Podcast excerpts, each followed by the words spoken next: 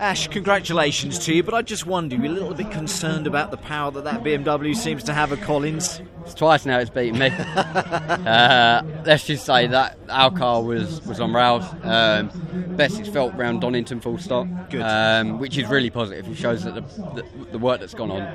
Um, having a new engineer, Tony, on the scene, he's brought some new ideas to it. So it's um, there's some real positives from the car side of things, but I'm running it on the limit.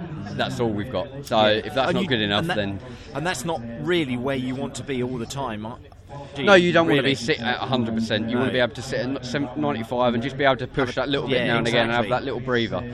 Um, but yeah, when when someone can just easily step it up and match your pace and manage that gap quite comfortably and you're wringing its neck, you're pretty limited. Yeah, and you had your usual decent start, didn't you? Yeah, we had a good start, and I, I thought, well, I'm going to try and the only the only way I was going to try and get a, a move done on Colin was at the very start, and we tried that, but some safety cars stopped that. So, yeah, we did what we could. Um, still got some points. That's the biggest thing.